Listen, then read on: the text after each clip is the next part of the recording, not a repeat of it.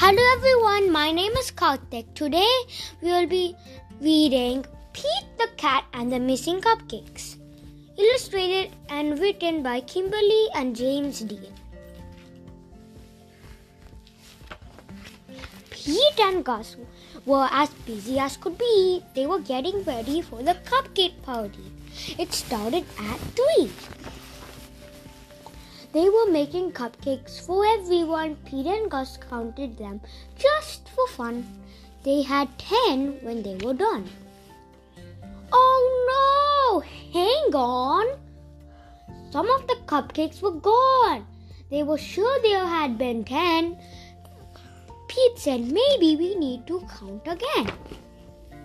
They counted the cupcakes lined up straight.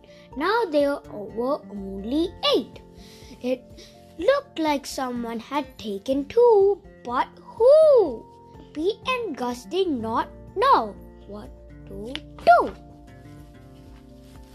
Just then, they found a clue. Gus said, Look what I found! Sprinkles on the ground. I bet it was Squirrel. She loves sprinkles. Squirrel said, It wasn't me. It couldn't be me.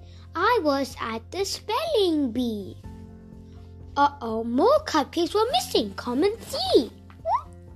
This was too weird. Two more cupcakes had disappeared. Now there were only six. Someone must be playing tricks. But who? Pete and Gus did not know what to do. Then, just then, they found another clue. Pete said, I bet it was alligator. He loves to eat. Alligator said, It wasn't me. It couldn't me. It couldn't be. I've been learning my ABCs. Uh oh, more cupcakes were missing. Come and see. Come and see. Now there were only four. Someone had taken two more, but who? Pete and Gus did not know what to do. Just then they found another clue. I bet it was Turtle. Said Pete, I know turtles love sweets. It wasn't.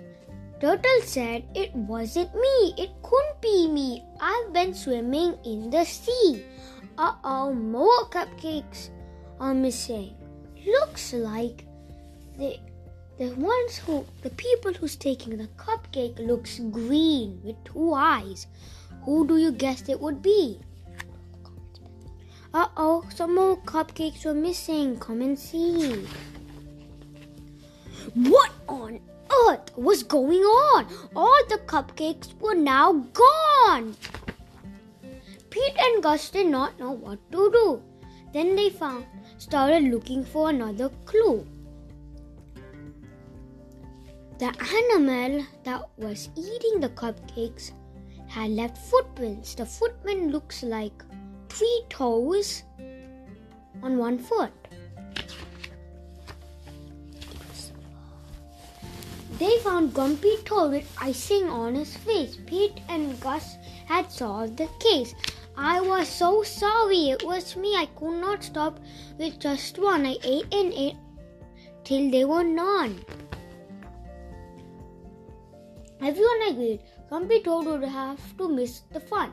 He could not come after what he had done. Pete said, But wait, Grumpy Toad made a mistake.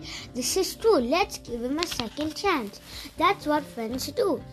Pete told Grumpy Toad that they would give him another chance. He was so excited. He did a happy dance. The night of the party was so much fun. Grumpy Toad bought then more enough cupcakes for everyone. The end. Hope you like this book. Bye.